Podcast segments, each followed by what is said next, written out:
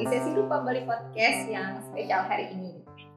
Hari ini kita lagi ada di Tat Art Space Denpasar bersama kelompok PK. Dan kita mau membedah kuratorial pameran oleh kelompok PK ini.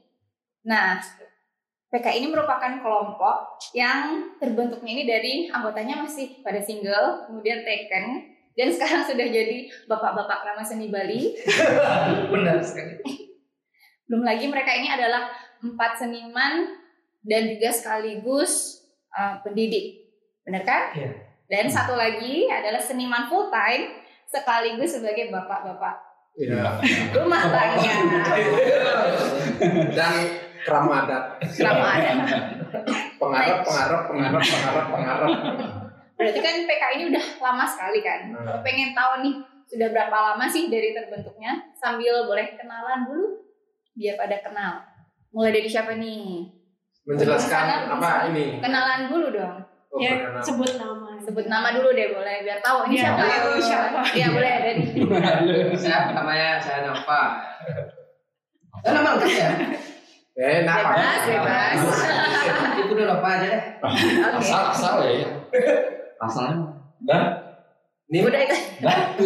Asal ya Sukawati ya. Oke, perkenalkan nama saya I Made Prayudrawan, dipanggil Awan atau Indra, ada namanya Indra. Ya, gabungannya Indrawan. Ya, lahir dan tinggal di Denpasar. Lahir dari 35 tahun yang lalu. Tepatnya di bulan Agustus. Ya. Tahunnya 35. Agustus ini baru Covid-19. Ya, kita sama-sama. Ya, itu aja. Lanjut ya, Bu. Nama saya Pau, saya dari Pejeng. Ya, gitu. Saya Des, saya dari Seminya. Bersahabat berlima. Dia masih sahabat. Udah. Saya Raku, mau panggilan Raku. Mereka nama Senandung asal dari Kapang Mulu. Lagi. Kan tadi belum dijawab berapa lama nih sudah? Ini pertama kan kita dari kampus kan. Sebenarnya ini gininya. Angkatannya berbeda. Habis itu kita sering ngumpul di tempatnya Pak Memang Jayo, di Jusin, di mana. Habis itu kita buat pameran. Pameran pertama tuh sebanyak 25 orang ya. 25 orang tahun 2012 di Museum Seni Batuan. Dibuka sama Jusin. Ya, dibuka oleh Jusin Setiadi Karya. Nah, salah nama waktu itu ini pelakunya. Habis sebenarnya Jusin Setiadi Karya. Nah, typo. Typo. Habis itu setelah berjalan waktu dari 25 seniman itu kita bagi mana yang skillful, yang realis, dan mana yang agak bermain. Pas saat itu ada event Balik Ek. Yeah. Kita pecah jadi dua, yang skillful itu di Warung Yaya 15 orang, kita buatkan nama Kucing Break. Yeah. Habis itu lagi 6 orang. Lagi 6 orang tahun 2013 kan, lagi 6 orang kita berpameran yang instalatif di kita punya space. Seperti saat ini lagi space. Ya, di pameran jadi seperti. Ya, waktu itu 6 orang, namanya Deko lagi satu. Habis itu seiring berjalannya waktu tahun 2014 itu kita nyari tempat pameran susah di Bali kan? Susah di Bali. Kita ke Jogja lah. Berdua sih sama Dede, kita ke Jogja bawa proposal 2 tas pesek merah. Habis itu kita ajuin ya berpameran lah kita. Yang pameran pertamanya itu di Pia-Pia Cafe dengan judul Prajurit Kemayu. Nah, Prajurit Kemayu itulah PK. Bukan kita yang ngasih nama, tapi teman-teman senior di Jogja. Nah, PK padahal itu nama pameran kita Prajurit Kemayu gitu. Nah, karena sering dibilang itu terus ya PK, tapi kita nggak jelaskan PK itu apa. Ada yang bilang ini, ada yang bilang ini, ya terserah gitu. Biarkan ya terserah PK. Toh juga itu juga penting kan gitu. apa PK itu. Nah, sering berjalannya waktu itu, habis itu di Indie House, habis itu di Bentara Budaya Jogja. 2016 sana di Jogja, habis itu 2017 di Sikel dan di Karja. Dan beberapa kali kita juga ikut event-event kayak Malutung gitu. Semuanya terakhir kita kan ikut event G20. Ya, G20 yang sustainability mediumnya itu kita bekerja sama dengan TPS resminya, kita melukis di atas papan yang terbuat dari plastik dari 14 blok.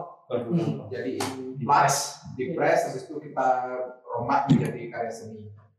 Ya, memang samar-samar kedengaran PK dan ini itu karena kita ya memang kita ini sendiri masing-masing ini kan punya jalannya masing-masing. Ada yang jadi guru, ada yang kesenian. Ya silakan, itu jalan kami masing-masing. Tapi di PK ini kita menjadi satu dan tidak terlalu menghiraukan bagaimana wacana, bagaimana promosi. Ya kita ini kayak tempat kita buang gini dulu, refreshing gitu dulu. Yang penting bareng-bareng, karena perkembangan kita tidak hanya di kesenian, gitu aja gitu. Artinya kalau teman di kesenian kan pasti ada motivasi di baliknya. Gitu. Jadi teman-teman aja sih. Gitu. Itu sih sejarah singkatnya ya. Oke. Ambil ya.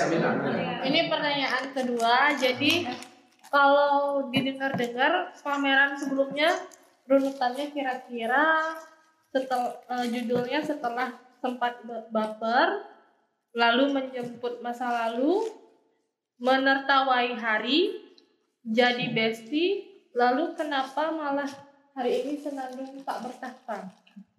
Dengan sendok-sendok yang bergelantungan dan makan yang kesannya ingin menaikkan tahta. Apakah suara adalah sebuah peristiwa, komoditi, atau biasa juga kesempatan? Oh, bagaimana? Baru ikut sekali. Makanya di dalam dandan ini masih ada bulir-bulir kenikmatan enggak gitu ya.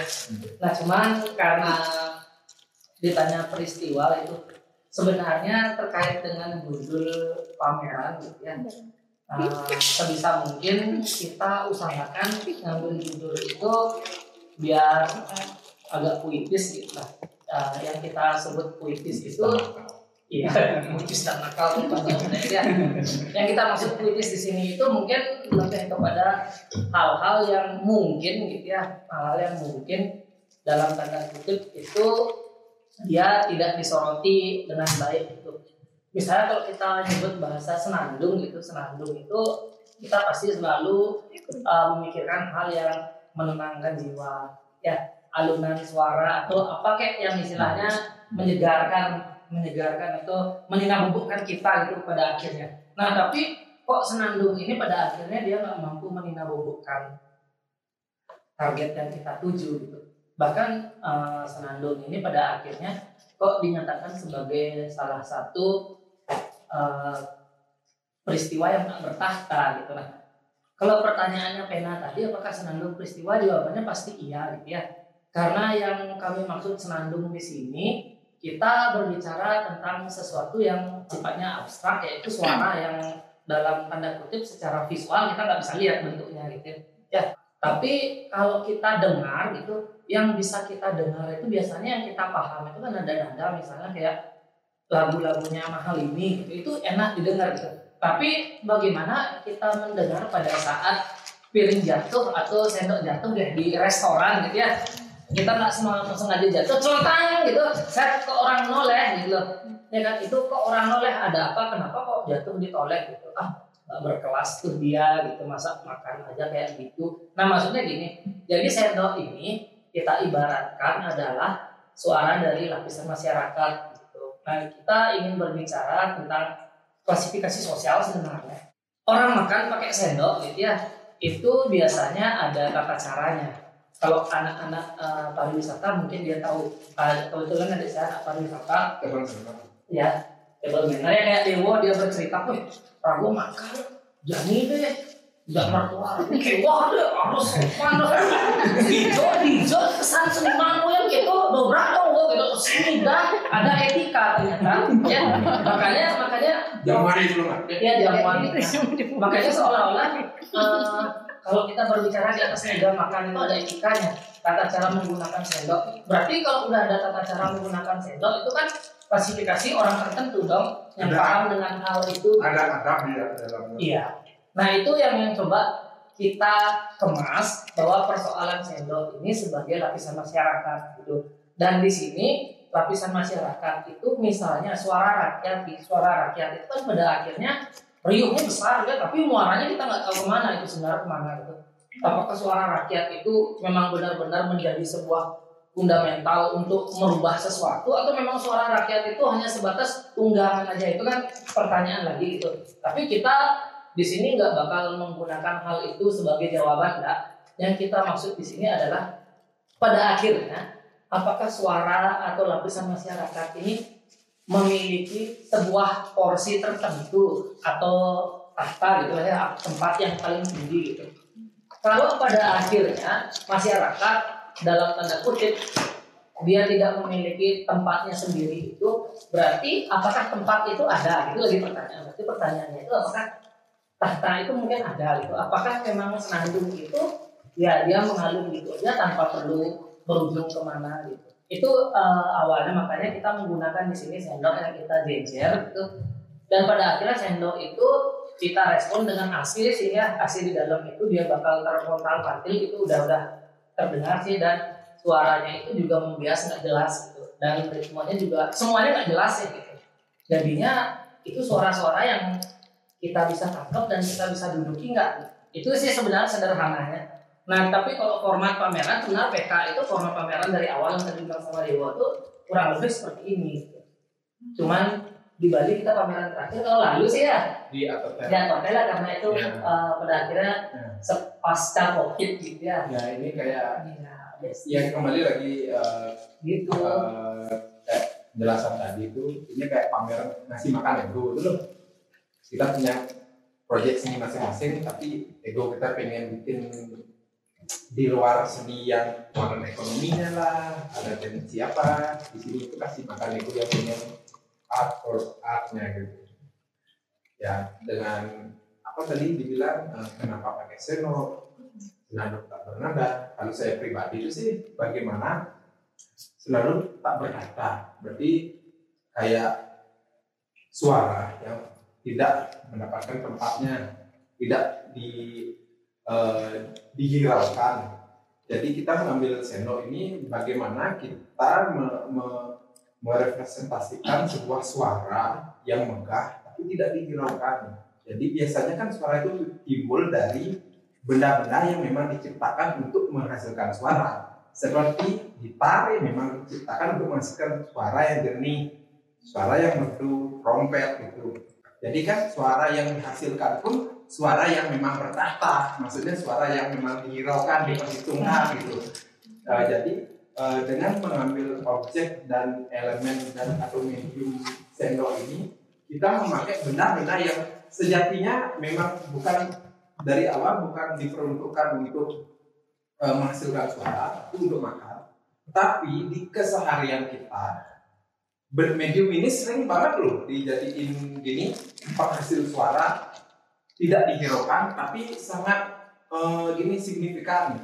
Contoh sendok teng teng teng teng teng ada dagang bakso lewat teng teng teng teng linung gitu teng teng teng pokoknya yang paling top of mind untuk menghasilkan suaranya receh tak berkelas tapi sangat signifikan.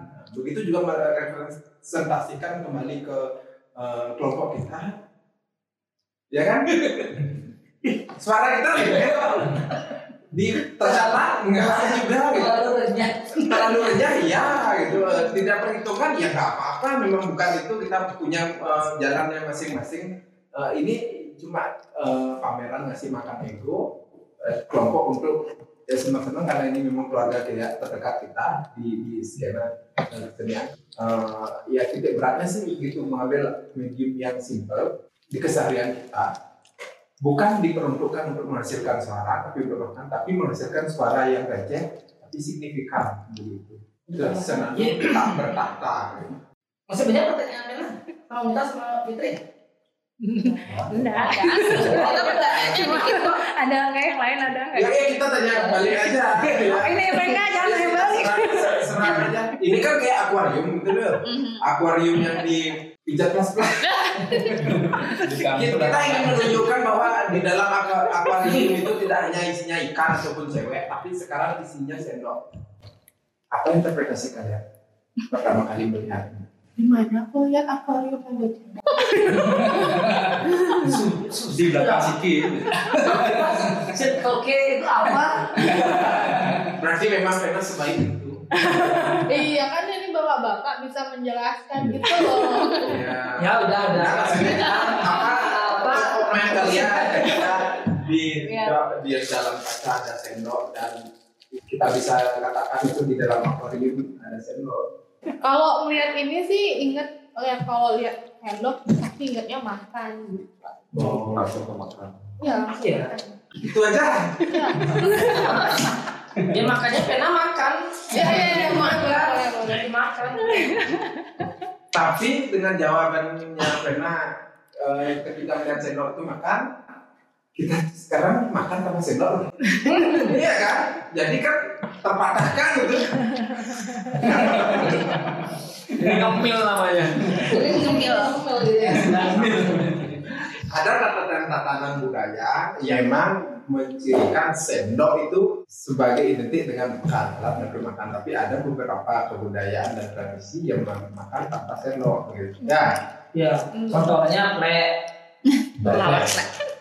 Dan sendok sendiri ketika di barat itu lebih dominan garpu loh daripada sendok. Ini sedikit cerita ya kayak waktu kita table manner gitu kan makan. Kalau cerita semuanya itu ntar malam. Ya.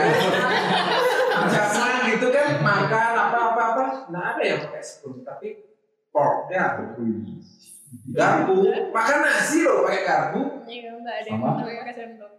Ya bule-bule itu apa garpu utama bukan sendok gitu. Jadi sendok itu sebenarnya yang lebih dominan itu di barat, timur, di art gallery. Dominan banget tuh. Teman yang lain mau lanjutin? Ya, ada tambahan? Pertanyaannya mungkin susah loh. Pertanyaan kedua udah susah kali. Ada pertanyaan lagi? Ada. Pertanyaan ini lagi tiga. Saya lanjut tuh sebenarnya disentuh. Tanya nggak? Apa? Tanya aja dah. Jadi ya tadi kan udah cerita kayak PK tuh udah lama bergerak 10 tahun. Dan mulainya di Jogja, itu udah disebut juga. Terus nah sebelumnya kan kalau aku personally kan pernah ikut sama kalian tahun 2017 dan aku sempat nulis juga. Ya aku melihatnya kelompok yang selalu menawarkan seni rupa dengan berbeda di Bali terutama. Terus dan konsisten menjadi berbeda, terutama dalam media serta konsepnya. Ditambah berkaitan dengan temanya dan publikasi. Atau judul, ya, publikasi juga. Tapi kayaknya dulu doang, sekarang enggak. Sekarang kan ada desainernya. Iya, maksudnya kanal-kanal promonya itu. Oh iya. Terus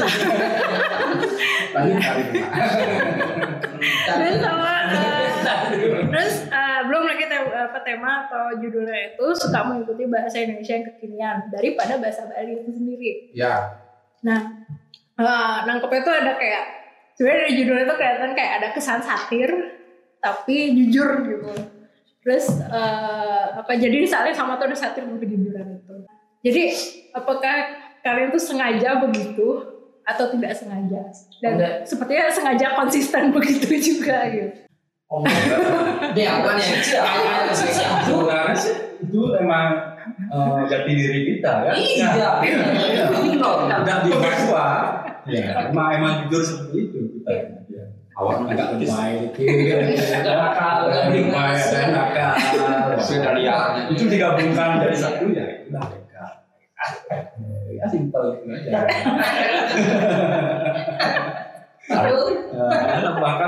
Tambahkan ada bermainnya. Itu satu bermain. Tolong elaborasi ya. Sebenarnya. Dari tadi perasaan. Pakai tidak benar-benar ya. Ketika kesalahan. Ya. Kesalahanku. Kesalahan. Pada saat aku nggak larut dalam bahasa Bali sih sebenarnya. Nggak larut dalam bahasa Bali. Maksudnya keseharian juga nggak banyak pakai bahasa Bali ya. Lebih banyak pakai bahasa Indonesia. Dan habis itu teman-teman di pemuda gitu, teman-teman pemuda pun di seninya sekarang kebanyakan pakai bahasa Indonesia juga. Karena memang kita diberi untuk cinta terhadap tanah air. Enggak. Nah, masalah pemilihan kata sebenarnya itu udah dari SMA sih ya. Maksudnya misalnya waktu sama Raku dengerin musik gitu ya, musik-musik yang kita dengerin pasti biasanya musik-musik yang melo gitu. Habis itu ya. Melo aja. Enggak ada lain. Melo gitu. Habis itu contohnya gelas di lemari. Enggak tahu. Gelas di gelas. Kalau misalnya kalau ibarat gelas di lemari itu kan cadangan ya. Kalau udah kurang di atas meja baru dia keluar. Nah, itu inspirasi kita gitu. Jadinya istilahnya serap gitu lah pencarian gitu. Ya kalau udah wah ini udah dapat seniman ya udah PK aja. Udah biar cepat gitu. Kayak gini sebenarnya kayak menang WO loh. Kita menang bukan karena terbayar, karena musuhnya kan. Karena nggak ada lagi. Nggak berkata. Nggak berkata gitu kan. Tidak membutuhkan kata tapi wanita. Wanita yang akan menjadi apa namanya? Menjadi sumbu gitu ya. Daya dukung. Ya, tapi memang pada akhirnya bahasa Indonesia itu kita pilih karena untuk mengatur hal yang sifatnya puitis itu gampang gitu. Kalau misalnya kita pakai bahasa Inggris taruh dikutip sama Fitri. Kalau ini sebenarnya masalah komunikasi yang benar itu kan sebenarnya bukan melibatnya bahasa tapi nyampe nggak gitu kan. Selain bahasa Indonesia dipahami oleh audiens kita yang mostly teman-teman kita teman-teman kita dan seni rupa biar agak nge-art dikit makanya dimajaskan, digayakan makanya Senandung Tak Bertahta. Sebenarnya kan bisa dibilang bernyanyi kedudukan gitu kan jadinya kurang art gitu loh, kurang menarik dan kurang catchy gitu makanya dicari padanan konotasi itu sehingga menjadi sesuatu susunan dan lanjutan yang indah gitu layaknya jadi diri kita pengen iya kaki di kepala kaki ya kan sepertinya ngomong-ngomong iya enggak kayak ini lagi yang kan sering di art itu di seni entah itu seni musik seni rupa permainan kata-kata kalimat itu kan sering gini yang sempat viral itu kan yang lagu asmara kalibrasi itu loh kan ya terkenal lirik-liriknya nggak nyambung dan terlalu banyak penggunaan kata-kata yang nggak nyambung tuh tapi indah didengar nadanya gitu ya itu salah satu jadi gini kita konsen kita memang mencari yang berima enak didengar walaupun kadang-kadang memang nggak berarti gitu. Kadang-kadang kita itu tidak karya itu kita tidak menentukan arti dari karya itu kita hanya menikmati aja sudah cukup. Ya, tapi sejauh mana pada akhirnya kita mampu larut gitu ya. Ya, karena pada saat kita larut di dalam sebuah karya, di sana kita bisa merasakan gitu. Ya terbebas dari prinsip dan elemen gitu maksudnya. Kita dengar lagu Inggris enggak ngerti kita tapi kita menikmati kan. Iya, gitu. Karya kayak Coca-Cola ini ya, walaupun ininya sponsor placement sedikit kayak Coca-Cola ini larutan kita minum kita larut dengan Coca-Cola. Walaupun kita nggak mau diapain komposisinya kan? Iya. Komposisi nggak penting tapi rasa. Iya. Itu lupa nama ingat rasa.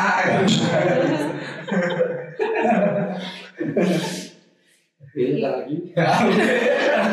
Yang paling lucu sih kalau ngomong deh. Yang paling sijil gitu. Pak Putri ini kayak hamil gitu. Kayak hamil tuh. Nunggu pertanyaan berikutnya.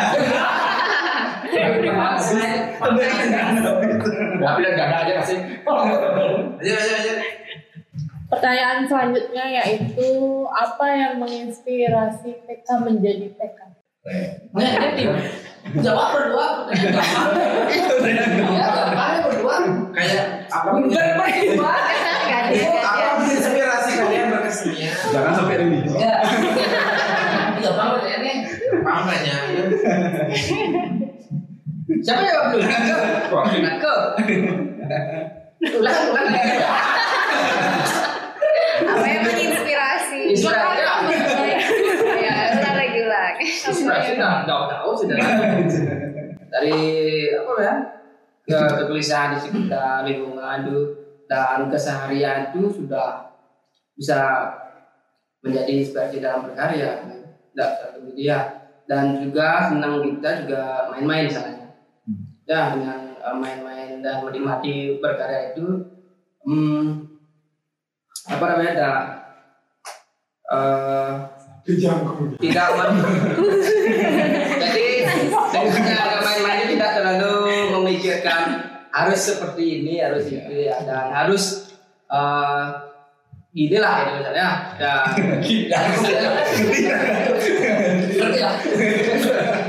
ya nanti kan maksudnya kalau yang dirasakan gimana kalau apa yang menginspirasi PK menjadi PK tuh ya justru kebebasan bebas kalau dia tadi bermain ini bebas tidak terikat seperti dengan canggih terus senang. Kenapa pada akhirnya sebetulnya harus terikat? Iya, harus terikat. Supaya tergantung. Di sana ada apa namanya kebebasan dan juga bisa bermain tidak terpaku pada apa namanya unsur serupa atau prinsip yang ada. Jadi rasanya ada senang gitu, terus mengejar kesenangan gitu ya. Mengejar kesenangan. Happy. PK berarti orientasinya bukan duit gitu jadinya. Itu jadinya. Iya. Ya, tapi saya sudah lagi bilang sejauh ini. Makanya saya coba bikin kita apa. Tak bertahta. Oh, tapi yang ngomong kan enggak harus pemenang kan? Pecundang pun boleh ngomong kan ya? Kalian memberi kesempatan kan untuk para pecundang. Nah, kayak sejarah dicatat oleh pemenang gitu. Ini bukan pemenang pun bisa mencatat kok sekarang untuk ketika urusannya dirayakan apa enggak itu kan masing-masing ya pasti kan yang menang dirayakan bersama diingat gitu ya. Kita punya gini hak sendiri. Kita kalau dia udah para pecundang, bukan para pemenang yang mau diingat. Iya. Setidaknya yang tak bertahta itu juga berhak untuk mencatat sejarahnya. Iya. Untuk walaupun tidak diingat, tapi itu ya kebutuhan pribadi. Ntar kalau misalnya ada yang ngatur yang kurang jelas tanya biar jelas ya ntar biar apresian datang ngerti ada yang mau diperjelas intinya kita tetap berkarya dan main-main walaupun tak bertahta. Udah habis belum makanannya? Kita sekarang kita balik bertanya. Ketika kalian mendengar Senandung Tak Bertahta, apa yang di dalam pikiran kalian?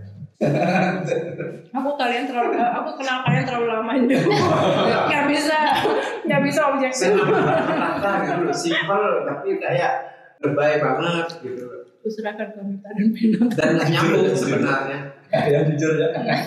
Kalau dari aku baca pertama kali posternya kan ya udah kenapa judul pameran ini seperti apa ya puitis banget gitu. Seperti TPS Senandung bertahta jawabannya iya seperti ada cerah ketakutan gitu.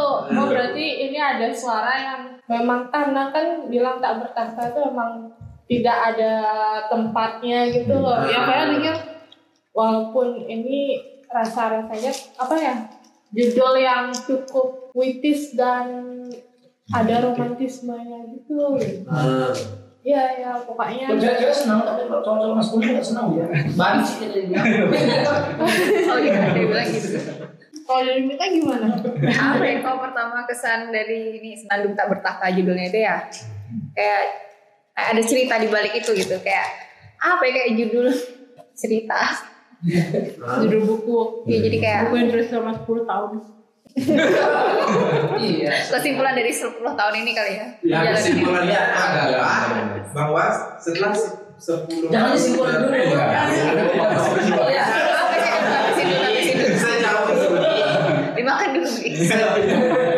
Sejauh ini as a group sejauh ini kesimpulannya ya tidak ada apa-apa. Kisah itu hanya apa yang kita capai kan masing-masing, tapi kita hanya kuat-kuatan bertahan aja. 10 tahun bertahan itu kan prestasi karena variabelnya waktu kan. 20 tahun bertahan dan apa-apain juga bertahan kan, tapi apa yang sudah kita buat itu kita sedang berbuat, tapi kembali lagi tahta itu bukan tujuan. Tahta bukan tujuan berarti emang PK ini nggak pengen terlalu dikenal gitu? Enggak sih.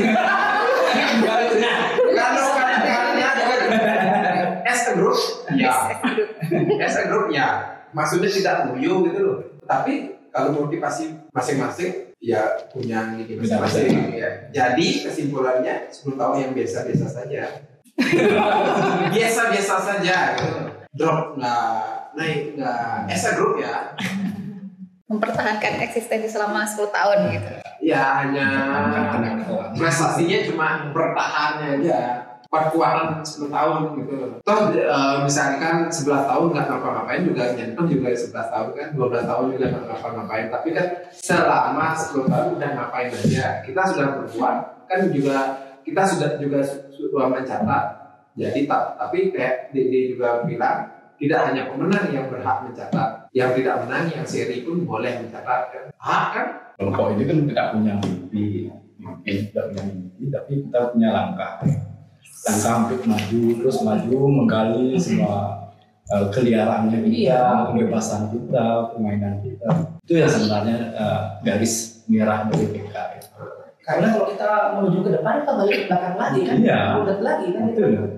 Langkah terus melangkah ya. Tidak ada mimpi.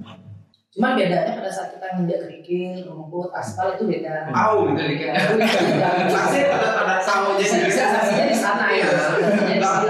Kalau lapangan berkembang aja, tanah pun ada aunya dikit. Kalau Duta sih bilang harus melompat lebih tinggi. Iya. Tapi jadi siapa?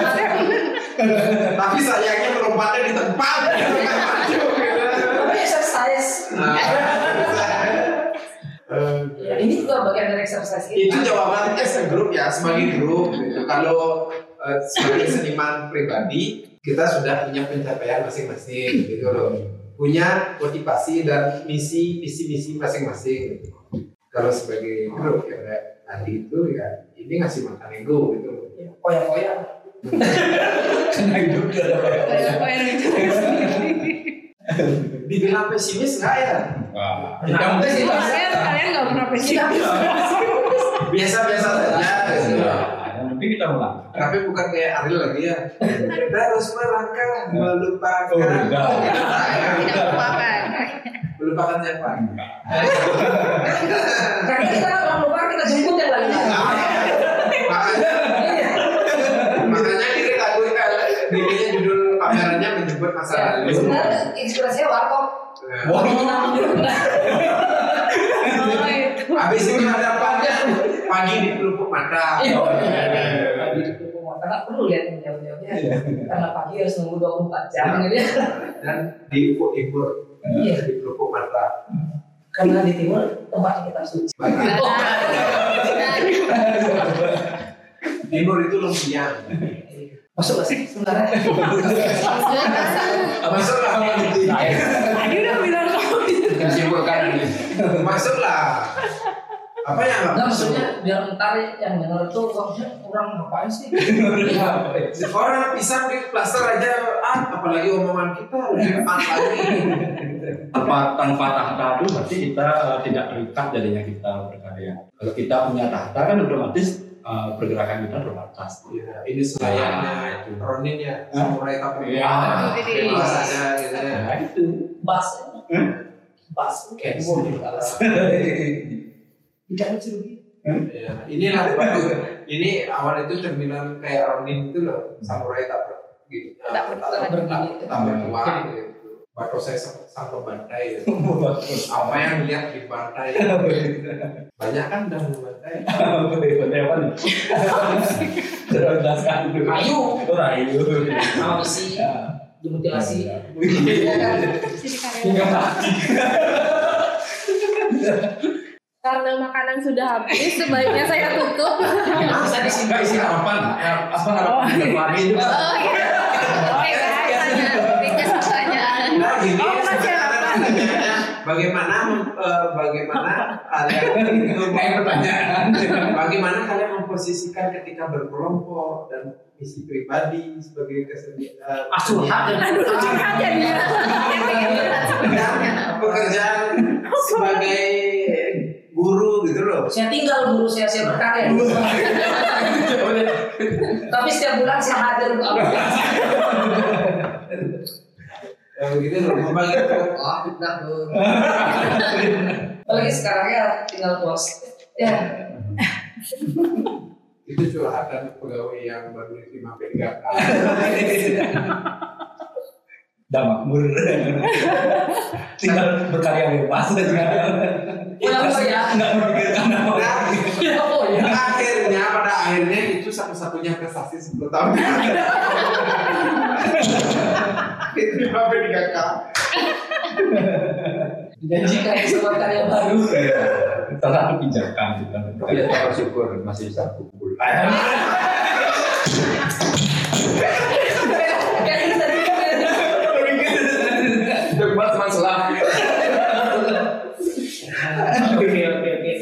Ya kalau mau disimpulkan boleh dari Lupa Balik ya. Mau disimpulkan? Apa yang bisa disimpulkan? Jadi pengalaman kalian ngobrol sama mereka. Ya dari disimpulkan Kak. Panjang banget. Intinya gini.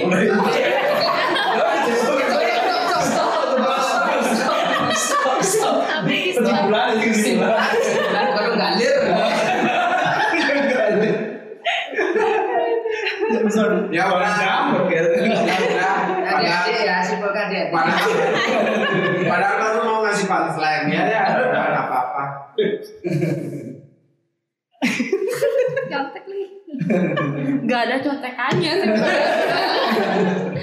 Jadi dari obrolan yang pertama hingga di akhir ini cukup banyak perjalanan yang sudah dijelaskan oleh PK, siapakah PK tersebut, mulai dari mana PK tersebut, dan seperti apa PK itu sudah tergambarkan tadi dalam obrolan kita semua.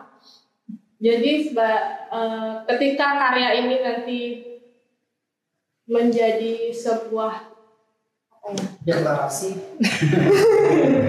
sendiri ya, menjadi sebuah peristiwa seperti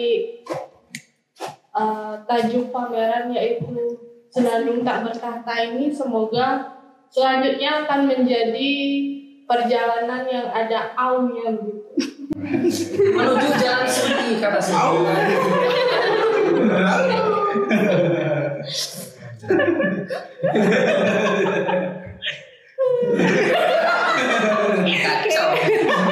Ini proses kuratorial yang paling ngakak.